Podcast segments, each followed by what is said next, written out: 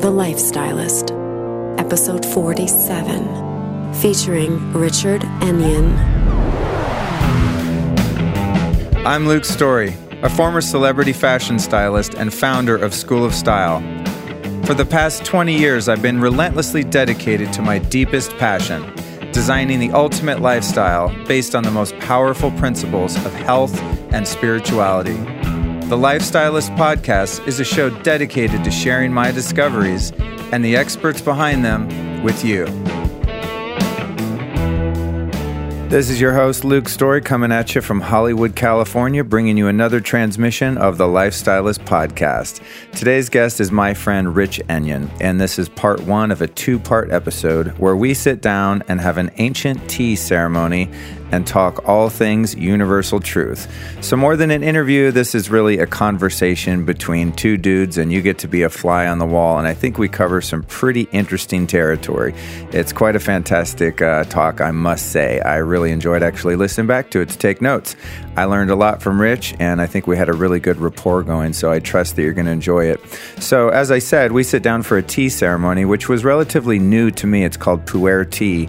And this particular ceremony and this type of tea, known as a Shou tea, has a very rich and long history. And so Rich explains its origins and how he's integrated that into his life. And then some of the other things we discuss are the similarities between wine culture and tea culture, why the caffeine in tea is less harsh than coffee, and learning to listen to your body and avoiding fad diets the intelligence of plants and how to use them as medicine, and then how Rich transformed himself from an overweight kid in a small UK village into this super ripped martial arts expert and health and wellness coach and how the low fat diet craze almost killed him, how he used a paleo diet and Chinese medicine to rid himself of a cancerous tumor. Pretty incredible story.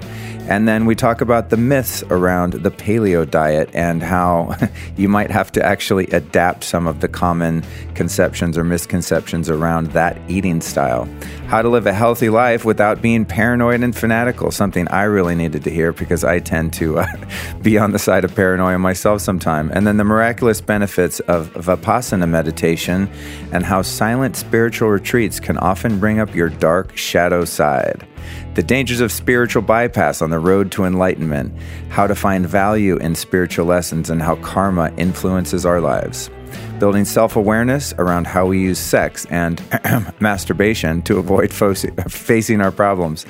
How to avoid judging yourself when you make mistakes. And more than anything, we really talk about at the end the importance of self forgiveness and forgiveness of others. So I really look forward to bringing you this episode. I'm glad you're here. Don't forget to catch part two this Friday with Rich Enion. And I'd love to make a request of you, if you wouldn't mind. If you've come back to the show and you're listening over and over again, you've probably heard this before, but if you're new, listen up. The way podcasts work is, in terms of their influence and success and their popularity on iTunes, is all based on iTunes ratings and reviews. So if you dig what I'm doing, if you could go into iTunes and leave me a rating, a five star one, obviously, and a review, I would be most grateful. If you don't know how to do that, I made it super simple for you. You can go to lukestory.com forward slash how to iTunes review, and there's a tutorial landing page there that makes it so easy for you. So thank you so much for listening. And again, I'll see you on Friday for part two with Rich. This is Luke signing out. One of my favorite ways to optimize my own personal performance and do things like running a podcast is to use technology to mimic the power of nature. And the human charger is one of the best ways to do that. The human charger is like having sun in your pocket. It's a small device that's got these earbuds you put in your ears, and it shoots a very specific frequency of white light into your brain. When that light hits your brain, it tells your brain that you're getting noon sun. And when that happens, your brain starts to produce chemicals like serotonin, dopamine, and noradrenaline. Those are the things that give you a good mood, energy levels, mental alertness, etc. This device also works excellent for jet lag because essentially it tricks your brain into thinking you haven't changed time zones, which is really what happens for jet lag. And that's been a huge problem for me. So, bright light therapy like this has been used since the 1980s and it's been mostly administered through the eyes. Well, now you can do it through your ears, and it only takes 12 minutes a day. So it's a really cool piece of biohacking technology. I use it all the time, otherwise, I wouldn't be talking about it. If you want to check it out, you can go back to episode 28, where I talk all about jet lag and this device specifically, or just go to humancharger.com forward slash Luke and you can read all about it. Now, don't play yourself though. Once you get over there, you want to use the code STORY20 to save 20% off your order. So go to humancharger.com forward slash Luke and use the code STORY20. A massive part of my health strategy is the ingestion on a regular basis of medicinal herbs and medicinal mushrooms. And my primary source for those is a company called Four Sigmatic. If you remember way back in the day in episode 8, I had a guest by the name of Tero Isokauppila from this company, and we talked all about the power of these amazing herbs and mushrooms. Well, Four Sigmatic do a great job of making them not only potent, but also convenient and delicious. So they make these little packets of herbs that you add to hot water, cold water, or bulletproof coffee, whatever your recipe is. I make them with all kinds of different stuff all the time. It makes a really easy way to get this stuff into your body. And these are herbs that have a real effect on you. It's very powerful stuff. So go to foursigmatic.com, but wait, I'm going to hook it up. When you get to foursigmatic.com, enter the code The Lifestylist at checkout to save 15% off your order. So you can get things like reishi mushrooms, chaga mushrooms, cordyceps, lion's mane, ashwagandha, all the good stuff that really works. So go to foursigmatic.com, enter the code The Lifestylist, and save 15% off your order.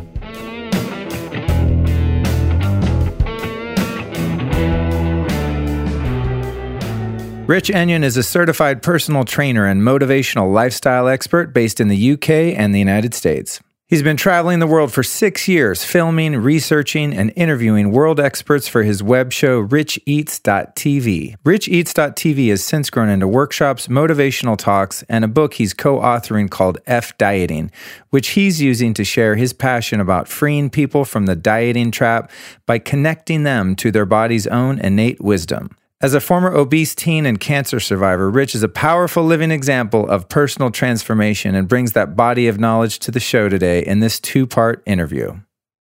Welcome to The Lifestylist, Rich. Thank you, Luke. Very kind of you to have me on. Yeah, this is cool. So we're sitting here, you guys, having a tea ceremony, and right now I'm watching Rich. I just clicked record and watching Rich make this fantastic looking tea setup. We're having an actual ceremony, and this is the beginning of the show. We're going to kick it off with some tea. So, explain to the listener what exactly you're doing here, man. Well, I'm just currently breaking up a little bit of the tea, which is the leaves that come in a, a compressed cake. And the tea is it's a Shou from 2008. This one is. That means it's a fancy tea. It's a lovely fancy tea. Like a Yeah. show dog, it's a show tea. Yeah. And that, okay, okay, cool. This is going to be a fun one. Uh, yeah, it's a. It's it's from aged trees, so the, the trees are at least like hundred years old. You imagine that these beautiful trees growing on the mountains in China, uh, from the region Pu'er, and then 2008 the leaves were were plucked from the tree and processed in a very specific way uh, to bring out this lovely lovely tea we're about to drink. Oh, I'm excited, dude. Yeah. it's actually it's actually cool because I'm sort of thirsty right now too. So it's like mm, I can't wait to have that. So this tea business, it's funny, you know. I've done one tea ceremony, and I think it was a similar kind of you know fancy tea, but it's something I know nothing about. Mm. Does this have? Does your interest in this have anything to do with the fact that you are clearly British? Mm, kind of, maybe. I mean, did, did you grow up having that? What do you guys have that like Twillings tea? What's that tea you Ooh.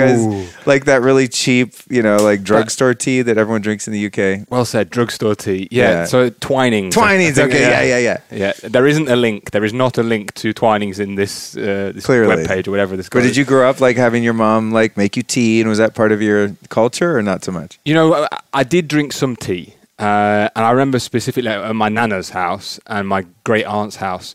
Um, we would have like a very milky tea, so it was it was like, like people call it black tea, but it's not. It's actually red tea um, in a tea bag. It's powdered. Uh, the hot water goes on, the sugar goes in, and then the milk's just poured all over it, and it's just this for me just milky nonsense. Some Yeah. people like it. Yeah. Um, I like the ritual of it. I enjoy that, and I enjoy that it's kind of you know people sit down, you have a cuppa together, and and I guess perhaps that's that's why I've taken to it, like this the ritual of having a cup of tea together. That's, I never really thought about that actually. Yeah, that's perhaps the It's the first thing that comes to mind Yeah. for me because I was fascinated when I first started traveling to the UK and I found like, God, this everywhere you go, everyone's like, want a cup of tea? Want a cup of tea? I'm like, God, they're obsessed. Like, you don't go to America and everyone's like, hey, want a coffee? Want a coffee? Want a coffee?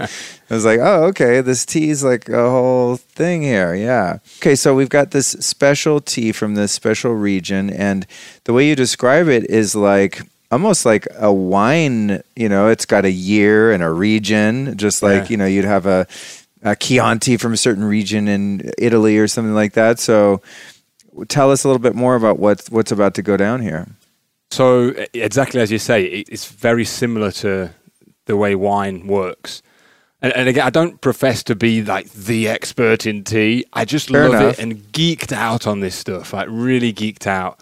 I just want to give a little shout out to uh, Global Tea Hut, um, who uh, and Wu De, who educated me a lot on this stuff, and also uh, Living Teas, if that's okay in the US. Oh, Uh, for sure. Yeah, we'll put it in the show notes. Actually, you know, I think the ceremony I did was from Living Teas. Ah, there you go. It was, uh, you know, like a little hippie party in Topanga Canyon in Yeah. LA. And uh, yeah, I remember that name. Yeah, good, good people. Cool. Very good tea. So, um, yeah, it, it's from a certain region, and this this is puer. It's a Shou puer, which means it was. I don't like to use this word, but it's the word that's used. Artificially fermented, in that the leaves were plucked. Um, plucked sounds like we are taking a chicken, and the leaves were, were were slowly taken from the the tree, left to dry, piled, um, and then we say artificially fermented because a batch of the leaves from a previous fermentation are added to the leaves. Oh, like as a starter culture? Exactly. Oh, interesting. That's what I do with my uh, raw goat kefir. I have these little kefir grains and I save them for literally years now. Yeah. And each time I make a new bottle, then I put a little bit of the grains in it, you know, it starts the new little family of fermentation. Yeah, Cool. Just like that. It's just so there's similarities across, right? Interesting. Um, yeah, and that just helps. That speeds up the fermentation process, um, and that, that's specific to Shou puers. Sheng puers are left on their own to ferment uh, naturally, um, and then they do some other things. They let it dry, press it into a cake, and I didn't even know tea was fermented. That's interesting. fascinating, right? Yeah, and it's funny. I don't think a lot of people really consider where tea comes from. I always think of it as like, I don't know, like a a tea plant or something. I think of like hemp or something like Mm. that. Like I don't think of a tree growing tea leaves that it's actually from a tree and you're like oh they take they pluck it from the tree so Yeah. actually comes from a tree is that where like your standard black tea what we call black tea would come from Yes and no. So, like in, in the plantations, when they have like huge farms, they often look like bushes. So, in the mind, it can kind of look like a, know, a hemp plant, or you know, taking the leaves from these small shrubs. okay yeah Um, but when you leave a tea tree to grow on its own and its natural environment, they can grow into and do grow into massive, huge trees with trunks, and they'll grow for hundreds, if not thousands, of years. And wow that's interesting how Yeah. cool like literally, that, I'm not. I, I think at least two two and a half thousand years old is the oldest tree. I, it could even be three thousand. I'm not sure, but it's. I'd be quite happy and safe saying it's two and a half thousand years old. Like these oldest trees. Wow. And is this the same kind of tree then that would produce tea tree oil? Or, is that, Uh, or do you even know? I don't know. I don't. I, don't, That's I funny. think so, but I don't know. Is, is the truth? Because there's some, you know, obvious spiritual or medicinal kind of quality to this tea that we're about to drink, and that, that there's like this subculture, I think, of puer tea Hmm. experts and stuff now. Because I'm starting to hear a lot about it, but I'm I'm wondering if that specific tree is um, inherently medicinal, and if that's where they get that oil, which is almost like a turpentine, you know, like tea tree oil. It's a very powerful substance. So Yeah, I wonder if there's a correlation. We will find out. we will. We will. So All I've right. just I've just served it. I've uh, cleaned the leaves, which basically I just poured a little bit of boiling water on it and, and rinsed them. Um, and then that was thrown away into a cup that I will feed to a plant later. Uh, it's kind of like cannibalism, isn't it? Yeah, yeah, yeah. Feed the plant to the plant. yeah. and it's so steamy. I wish you guys could see this right now. Well, Yeah. he's putting it on video, so that'll end up somewhere maybe. But it's like hot as hell water. And you know what's really cool that I, I noticed about that? That's the way that I make my tea water or coffee water is with a glass kettle. Yep. And I just want to mention to people uh, that don't realize this when you're, it might have something to do with like in tea for the taste, you know, I'm sure. But for me, I learned long ago that most metals that like a tea kettle would be made out of are inferior and they're amalgam metals, meaning they have nickel and all sorts of really toxic heavy metals that get leached into the water when you boil it. Not to mention plastics. Like here in this room this morning, I used one of those little coffee makers that's made with aluminum and nickel and really bad metals and plastic, which is probably BPA, and that's how I heated up the water for my coffee. You passed out instantly afterwards. Yeah, because I was just, you know, I was just desperate. But you got to think about what you're boiling your water in, man, because is it going to hurt you to have it once? No, but if you have coffee or tea every single day with some, I'm just going to use your words, some shite cookware, Yeah. you know, it really, it really, you got to think about, man, that water. And it's such an easy change. You can get one of these glass teapots on Amazon. I think they're like $12 Yeah. and they're just all glass. They're a bit fragile and takes a little getting used to because you can't bang them around. They get quite hot. Hmm. You can kind of burn your hand. But I love that, you know, our water is pure. And I see that you've used spring water, of course. Yes, Castle Rock today, actually. Castle Rock, which Yeah. comes in glass, so it's Yeah. all part of the It- process. it's a thing. It's quite a big thing, and then it, and it's like looking as well to the next step of what happens to you know the kettle's made of plastic or the plastic bottle that the water came in. That that plastic ends up in the oceans or or somewhere else. There's like this whole line of of effect. But yeah, I, I had a porcelain kettle, but traveling I, in, in the last two years, I've been to Argentina, to Colombia, here, California, Florida, a couple of times, to England, doing like research and writing and interviewing. So I, I broke my ceramic kettle. I did have a ceramic one. oh, actually. cool. Yeah. Well, I just took a drink. When I'm looking down in this, be- by the way, really beautiful pottery too. It's kind of part of the whole aesthetic experience. But Mm. I made a- that, by the way. You did? no, really? Are you I serious? did, yeah. I made all these. No way, Yeah. dude. Uh, you're you're a renaissance man, bro. I can't wait to find out more about you. But as I look into this, it literally looks like coffee. I Yeah. mean, it's s- such a rich pigment. Yeah. A, These tannins or whatever. What's going on there? it's a deep, dark beverage, this one. Wow. Yeah. So Shou puer is generally drank after eating, like perhaps after an evening meal or after uh, lunch even. I wish this was. I'm starving. Yeah, yeah. You- you'll be flying after this. I had a piece of salmon like three hours ago between interviews, and I'm like, okay. So carry on. Yeah, you're, you're going to feel this then, I think.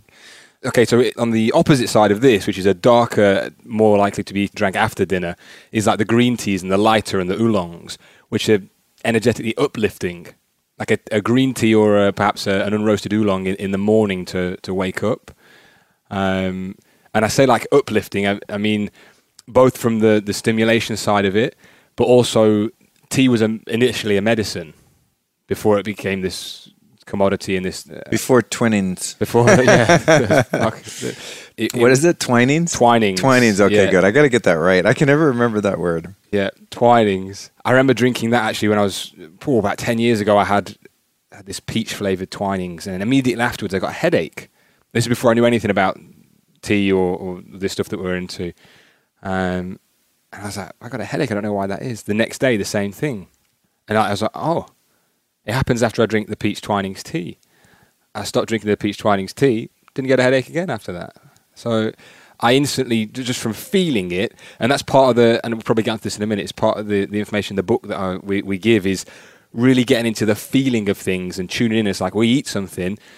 Do my eyes feel heavy? Do they? Do, do I get a headache? Do, does my skin change? Is, is there some sort of subtle change in the body that's giving a signal about maybe don't eat that thing or don't drink that thing? Yeah. Um, but, Well, I'll tell you what my body's telling me right now, having had a few sips of this, is it's going, yes. Yes. This is freaking delicious, dude.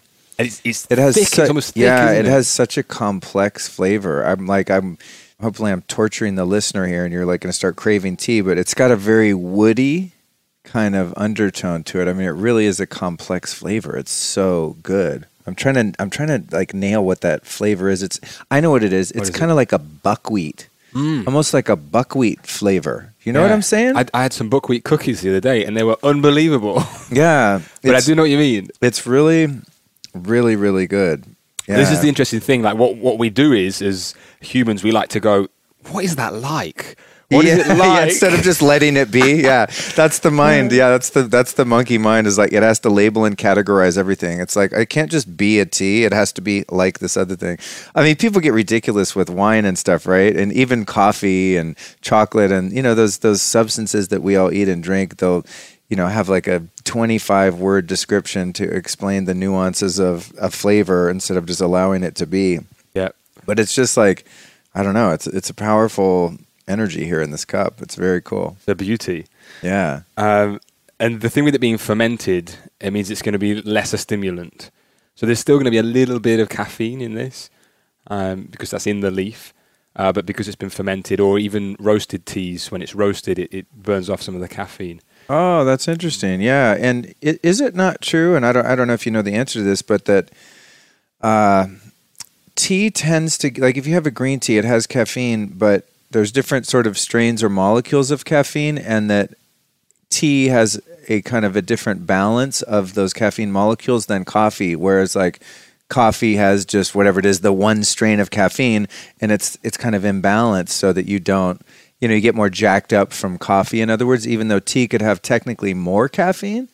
Have It- you, do you, are you, you know what I'm talking about? I don't know the facts, but I've just heard some things like that. So I haven't actually heard about the different types of caffeine molecule, but I that sounds fascinating. But what I have heard and know a little bit about is uh, the other things within the leaf.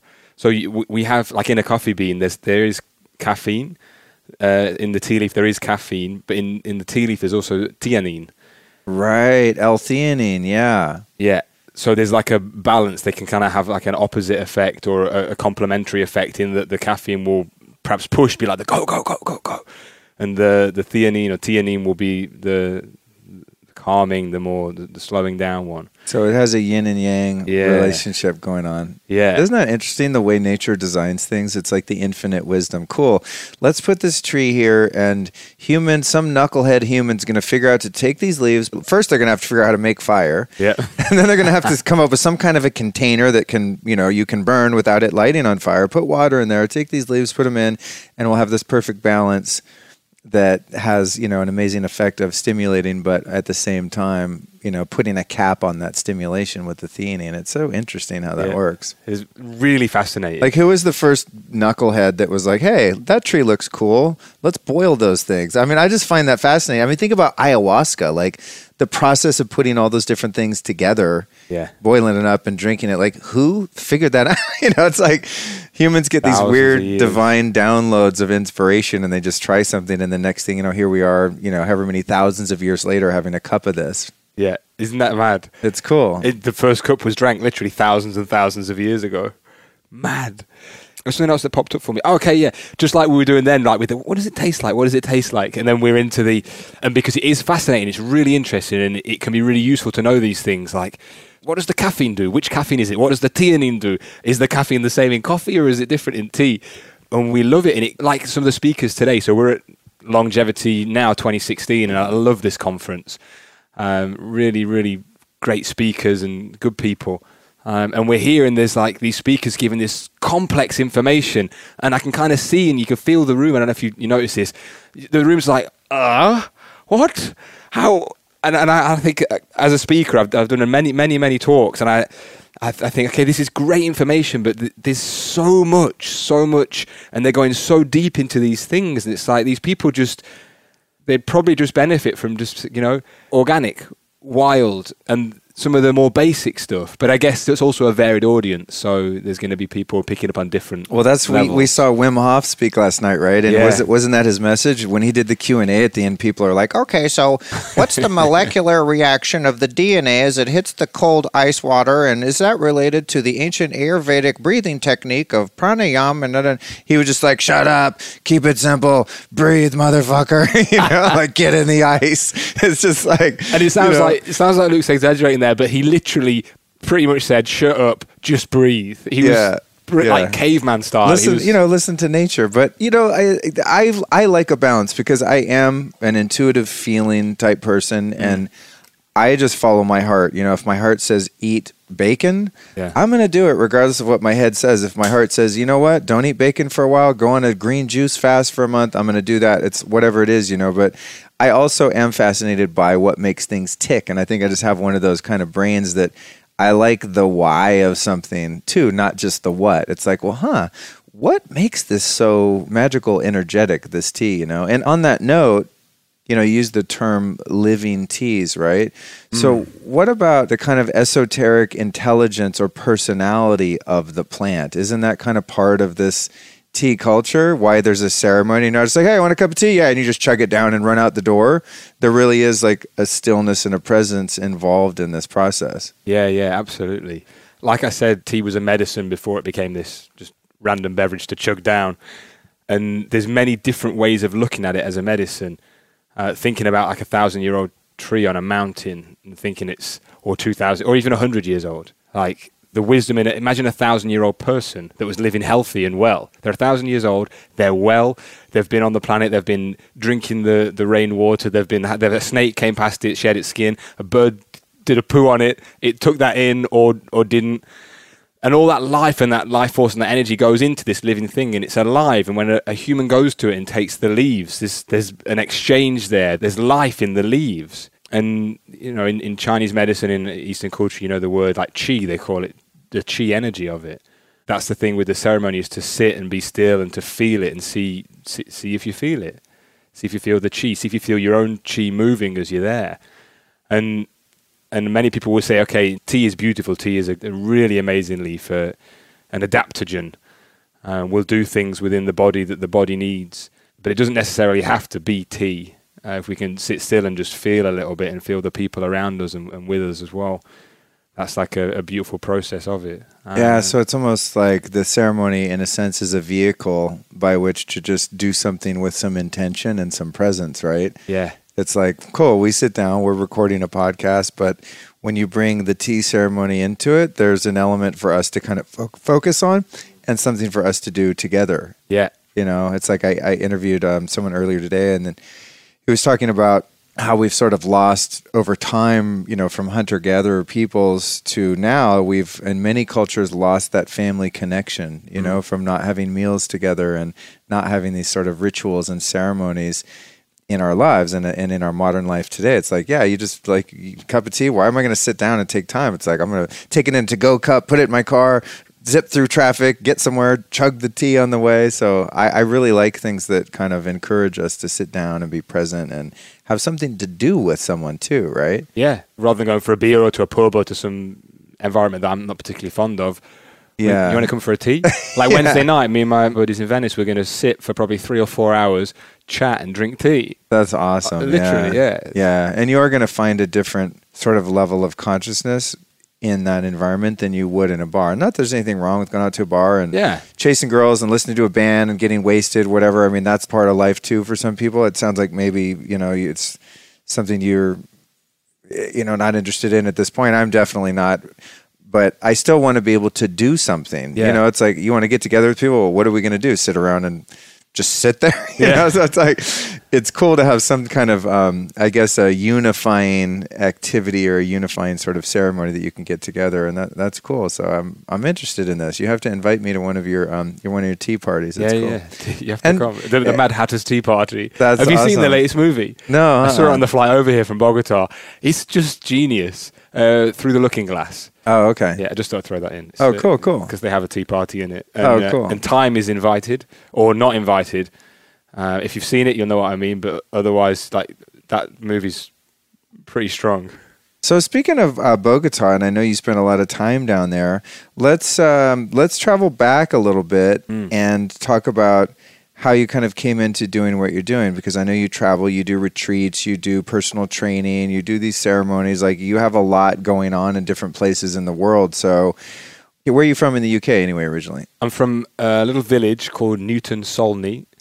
Is it Uh, anywhere near Manchester? oof, It, it depends what near means. Okay, So, because I, I have a good friend from Manchester, and he has a he has a decidedly uh, different accent from like my Londoner friends. Yep. So it's like I thought for a second I detected a little bit of that Manchester accent, but it's it's not as pr- pronounced as his. So that's why I was wondering. That's good, actually. You could you could decipher that as yeah, he's not from London, he's not from Manchester, he's probably not quite as north as Manchester. It's Yeah. pretty much bang in the middle. Okay, okay. And and the, it's a little village. There's probably more cows than people in that. What's the nearest city? Uh, Derby. Oh, okay. Yeah, Derby, and on the other side is Birmingham. Oh, okay. I've been there. Yeah. I've been to You've Birmingham. Birmingham. yeah, yeah. So this is, England is such a fascinating place. Birmingham, for those listening, I mean, that's the birthplace of Black Sabbath, so it just deserves kudos Yeah. from there. But when you hear Ozzy talk, he has he has he doesn't have a London accent. No. he doesn't sound like Mick Jagger. You know what I mean? He has his own whole little uh, accent going on there. So I find that interesting. You know, I think to a lot of people, when you hear a British accent, it's just it's just all a British accent. Yeah. But it very much is like in the United States. Someone from Alabama is going to have a different accent than someone from Rhode Island, than Yep. someone from Kansas, than someone from L.A. Dude, you know. So it's it's interesting on that island. Um, we call the UK or you know England at least that part of it. There are these different accents. So anyway, so it is an island. Just on that Yeah, note. So, yeah. so my village is here. You drive 20 minutes across to a place like called Walsall, or just past Walsall, a little bit further towards Birmingham. And their accent changes to this, and they speak like this, and it's unbelievable because it's only 20 minutes. that's interesting. But it's so strong, the difference. It's unbelievable. 20 minutes away. that's interesting. Like, what? what's the change? Is it like the, the water? Is it the. I don't know what. I've always I've tripped on that too. Like I for me the biggest difference is like the accent between say New Jersey or even New York or Staten Island and then Boston. yeah. You know, again, to like the casual onlooker, it could sound the same, but if you spend some time with either of them, then you really hear the difference. But it's like, what's the difference? It's like a couple hours apart or something. You know, it's really weird. Yeah. yeah. So I trip on that too. But anyway, Yeah. Point being is, um, so now you're kind of this world traveler, vagabond, gypsy, and Mate, the word gypsy keeps coming up so often just lately, and until this year, I was thinking, "Oh my god, I'm a bit of a gypsy." yeah, yeah. Which I which I think is fascinating because I I'm such a like I'm kind of a homebody. You know, I've lived in Hollywood 27 years, and like Right. now I kind of would like to move somewhere a little bit you know more remote, and it's it's terrifying to me because I'm so accustomed to my my lifestyle and my routine. So when I look at someone who's very mobile like you are, I'm, Mm. it's just so fascinating to me. But so you're a kid that grows up in what you call a village in rural England. How did you get into all of the health stuff and, and fitness and all these things that, that you're now doing? Like, when did you bail from there and just kind of like go and start seeing the world? Few layers on that one. So I was quite an obese kid, Really? although I hid it well. You guys can't see him right now, but this dude's, we, we say in, in the UK parlance, he's well fit. Yeah. dude's like ripped. I mean, you can look at his YouTube videos and stuff. He's like, you know, he's ladies, you, you'd probably enjoy this if it was on video. I have a beautiful girlfriend. Yes, he does. He does. Fantastic. Um, so at sort of 15, I was a 38 waist. Um, Holy crap. Is a 38 the 'Cause you're in same in the UK? so you know, yeah. I know what that means. That's huge. Yeah. I mean, no offense to a guy that's a 38, but at 15 years old, that's big. yeah, it, it is. And, I, And you're, uh, I I would say, more of an ectomorph. It's not like you're a rotund kind of, you know, naturally shaped person. So Mm. that is definitely a lot of weight. Yeah, and I, I was embarrassed by by it. Like I wouldn't show it on the outside. Uh, I play, started playing drums when I was twelve and really got into that. So I was kind of like sat at the back, uh, got my thing. I was playing drums. I felt good. I loved that. Practiced hard. Still play today. Um, Did you ever play in like rock and roll bands and Yeah. stuff? Oh, okay, cool. Yeah. So I didn't. You mentioned you were a drummer. I didn't know if you like play bongos and do tribal music, or if you're like a proper Ah. like, you know, jamming to Zeppelin songs or whatever. You know. So oh, you know, kit and uh, Yeah. done quite a few recording sessions, many gigs. Just oh, cool. Okay. love it. Uh, Maybe we'll have the opportunity to jam someday. I'm a bass player. oh, really? Yeah, yeah. Yeah, Sorted. that's funny. Yeah, I did. I did uh, bands for about 15 years, you know, and eventually just I like playing music. I just don't like playing in a band, Okay. you know. What the politics of it and the just organisation? just or the pain in the ass of it. Yeah. You know the thing I always say, like playing in a band's great. The only problem is you have to be around musicians. yeah. you know what I mean? It's like going on tour sounds really fun until you're in a freaking van with five other dudes, you know, and then it's like, hmm, really? I didn't sign up for this. But anyway, carry Yeah. on. Um, so yeah, I mean, I was doing my thing, but inside, deeply insecure. I didn't didn't feel comfortable. Didn't feel particularly comfortable when I was speaking to girls, and and it was a thing for me. So I started reading the magazines and started going to the gym, and like I was like, okay. At that time, it was fat free was the the whole the whole health thing. So I was like, okay, uh, fat is the enemy. Just kind of avoided fat and started running. Well, once I got to the point where I was able to run for like a longer distance, um, which was after like many hours in the gym on the bike and like doing little bits of, of lifting weights. I started to run and then I ran more and more and more and more. And by the time I was 17 or 18, I was running five or six times a week for three to five miles, something like that. Which you know, by many standards, isn't that much. But for a 17 year old boy who is just at that time, just I need to need to not be fat, and he and he's he's thinking I need to I want to feel better. I want to f- not feel insecure. I want to feel good. I want to. What my this is just not. I need to do something. Um, but through that, became quite malnourished. I got quite skinny at sort of a turning point at, at sort of 17 to 18. Um, and going back to do my A levels, people didn't really recognize me. Like the teachers didn't recognize me that much. I just literally shed a massive amount of weight. And then I was like, hang on a minute, I don't, I, am skinny. I got, got to a 32 waist in that time. Um, pretty much got a, had a six pack for whatever that whatever that's worth, but wasn't particularly healthy at all. Uh, and then started looking more, looking deeper, and it's like, okay, okay, fat isn't necessarily that bad. Fat's actually quite good.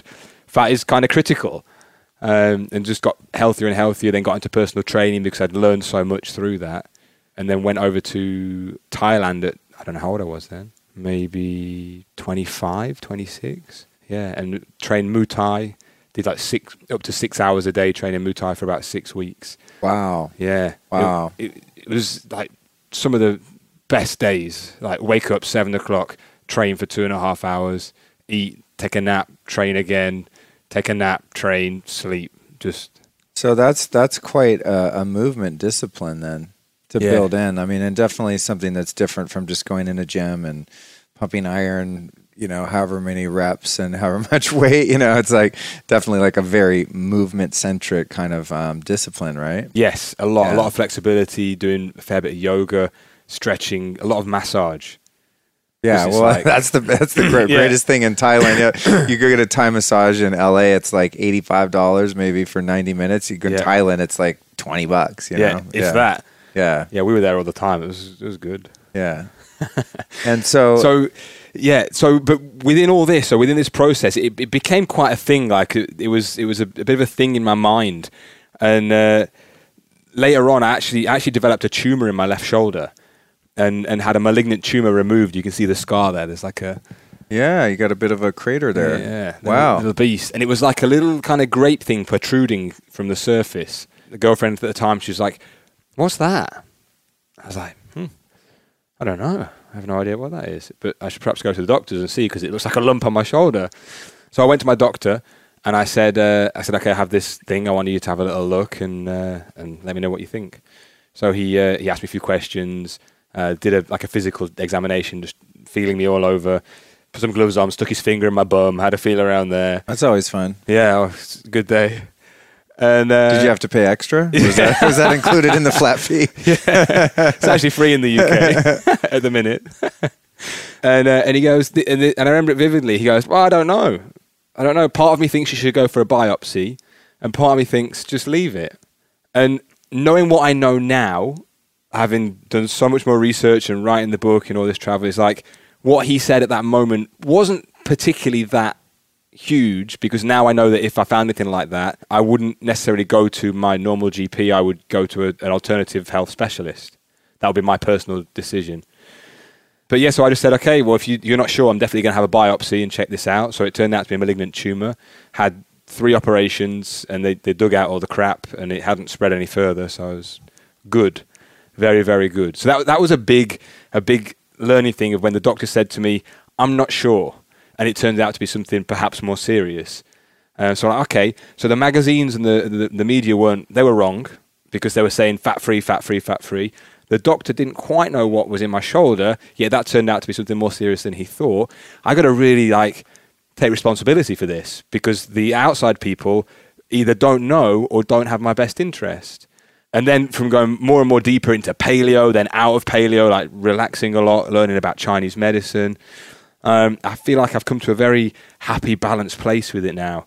And I feel like really good about sharing like the information through tea. Like tea, I use as kind of uh, my own personal practice, um, but also as a metaphor to do talks and to share messages with people about connecting with the tree, about connecting with the nature, and, and with people in that. So it's like your conversation starter slash Trojan horse. Exactly. It's like, cool, here's something for us to focus on where while the real message is Oh, delivered yeah. of healing and fitness and, you know, the ability to be a sovereign person that takes charge of your own biology, right? Yeah, Because I've experienced the same thing. You go to a doctor and there's like, "Mm, I don't know. Yeah. Take this drug. It's like, uh, that's all you got, you know. And Yeah. nothing against doctors. I mean, thank God, you know, if I break my leg, please somebody put a cast on it. But Yes. in terms of learning about health, you're not going to learn about health from your average allopathic Western doctor. You know, they're not going to ask you, "What have you been eating? How's your digestion?" You know, let's look at your gut bacteria. Let's do your labs. How are you on magnesium, vitamin D? And you have to go to a totally different kind of functional medicine doctor to get that information. You Yeah. know? Yeah, yeah. you know so that's cool so then um so, well you look healthy you know it seems like you got energy you got very clear eyes like you got something going on so i'm assuming at a certain point you started to learn and experiment on yourself you've done these kind of extreme diets and stuff and then now you're helping people kind of discover that for themselves right Exactly. Yeah. The book that I've co authored with Jefferson Deperon, who is Ryan Seacrest's personal trainer, is called Bite Me Dieting. It was called Fuck Dieting, uh, which I personally still love. don't tell me the publishing company was like nope yeah, there were other voices within it and, and other ideas Sure. that said, you know, this is perhaps not the, the best title. And I know this is the best title, but we'll go with this, okay. So that is from personal experience of being extreme in many ways, like extreme in the exercise, the fat free, the and then also being extreme paleo. That So was- when you were extreme paleo, what were you eating? I mean, were you just like cool, one hundred percent meat and fat, or you, I- what? What do you think was imbalanced about your approach to paleo? my thinking. That is the key thing that was imbalanced is my thinking. Thinking that if i only eat meat and some vegetables i'm going to be fine. And some people can think that way. I mean you know you know you heard these people that smoke 20 cigarettes a day and they live to 100 and, and they're having a great life. Um, but for whatever for, for me it didn't really it didn't work. I was just too like breakfast chicken breast lunch salmon steaks dinner uh, grass-fed beef like all the highest quality um, but it, it, it just didn't work. And if you think about that, it's like whenever would we have ever been able to eat chicken, fish, and then beef in the same day, even in the same week? That's an interesting approach. Yeah, I think a lot of people that are on the outskirts of paleo and just dabbling in that concept um, don't think about what Paleolithic person would have actually had access to. There would have been nuts, there would have been seeds, there would have been plants, there would have been fungi, there Yeah. would have been insects, there would have been organ meats, Yeah. right? You definitely wouldn't have three filet mignon per day No. probably right so Yeah. it's like or like you said you know six different animals and the rarefied cuts of each animal and all that so it's it's interesting to look at it that way Yeah. you know it's like i avoid diet debates and things like that and i love the name of your book and i want to go more into that but it's like a every person is totally unique right? We're all a snowflake and what you eat every day maybe not wouldn't work for me and the next guy and you know we all have our own kind of needs and approach but i generally think that what got us to the point where we are in terms of our evolution is probably pretty close to what we should continue to be eating if we can find a clean source of it you know Yeah. and so Plus some of the it is kind of hard to get our heads around a little bit for some people. Plus some of the some of the superfoods because we're not living in the same environment. right And I used to, when I was in my dogmatic paleo, it was like, no, but they wouldn't have eaten that. They wouldn't have eaten that. It's like, well, yeah, they weren't fucking living next to a power station or a pylon or uh, driving two hours a day to work. Dude, I love that. That's what I always because I, you know, I'm really big on smart drugs and I take all kinds of herbs and supplements and stuff too. But as much as I'm into following nature, hmm. I also do take things that are totally synthetic. Like I love piracetam, aniracetam, modafinil. I mean, all kinds of things that are totally synthetic and don't have anything to do with a natural plant, even as a basis. And people always be like, "Well, that's not natural." You know, why don't you just be paleo then and you know eat what your ancestors ate. And it's like dude it's already too late for that. My mm. grandparents were already eating you know almost factory farm food. I mean i'm, I'm three generations into not living naturally off the land you know. The industrial revolution happened and i'm a byproduct of that. So there's no way to go back and just be natural. Even if i went and lived in the middle of alaska somewhere and you know lived off bear liver or something it's like you, there's just Good there's luck with that. there's there's no being natural anymore. We've gone too far. So to me, it's like you kind of you have well, you don't have to do anything, but I think personally, at least my own story is to be optimal. Not necessarily that uh, you know I suggest everyone has to take smart drugs, but it's like you know I sleep in this hotel room and I'm getting you know 30 wi-fi signals blasted at me and then my cell phone's charging nearby and there's a clock radio and there's who knows what in the air conditioning system and the mold and this and that i mean we're just being inundated with things that never would have happened Yeah. 15,000 years ago Yeah. so i can't eat what i would have eaten and been able to be you know to thrive 15,000 years ago either Yep. you kind of do, I think, to be just really kick ass and be optimal. You've got to hedge your bets a bit and throw in some of the superfoods and up level what might have been sufficient some time ago. I 100% agree for my for myself. Yeah. and it's it's for people to experiment with it if they want to. It's like not to be overly paranoid about the environment, but there are crazy. the word crazy is so over the top and dramatic. There's just stuff in the environment that just wasn't there. It's just that's just the truth. Yeah. Not to mention the Earth's magnetic field is almost gone. Right. Because we're in the middle of a polar shift, right? Or about to approach one. So it's hmm. like actually the magnetic field on the planet is dead and that's one of the most crucial things for our biology in order to thrive. It just so happens that we're alive at a time when that transition is happening and the poles are reversing. Hmm. And so it's just you know even if you ground right? I mean i was interviewing someone the other day even if you're grounded and you're out touching you know your bare feet to a stone you're like oh great i'm grounding. It's like you're not even really grounding because there's no magnetic field there anymore and, and it's rapidly declining. So it's just like you know it's change. even yeah even if you throw everything you know in the kitchen sink at your body and you know and use everything you can in terms of your toolkit of wellness still you're not going to beat nature you know? So yeah.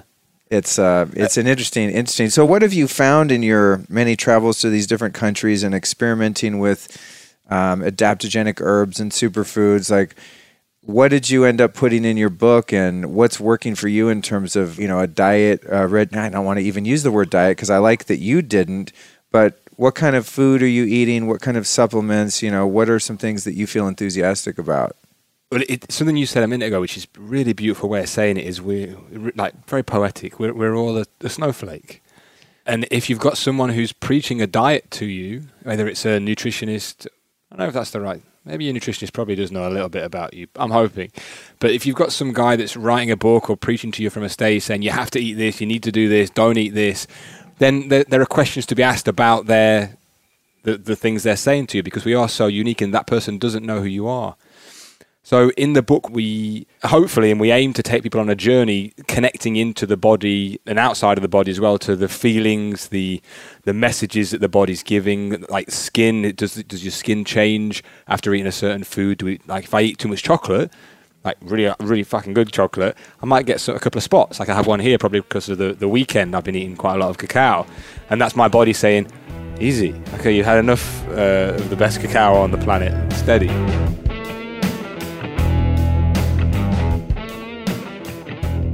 Ladies and gentlemen, we will now take a brief intermission for the next three days and bring you back part two of the Rich Enion interview this coming Friday. Thank you so much for listening. I hope you're getting a lot of value out of this episode. I personally really enjoyed sitting down for this talk. It was a lot of fun. Rich is a fascinating guy, and we just have so much in common. It was great to really sit down and kind of pick his brain and shoot some ideas back and forth. So if you enjoyed this episode, come back. And more than anything, why don't you just share this with a friend and invite them into the Lifestylist podcast world? It would really mean a lot to me, and of course to our guests to help get this message out into the world. So screen grab this, share it, forward the emails if you get those, whatever you got to do to help get this out into the world would be greatly appreciated appreciate it. See you next time.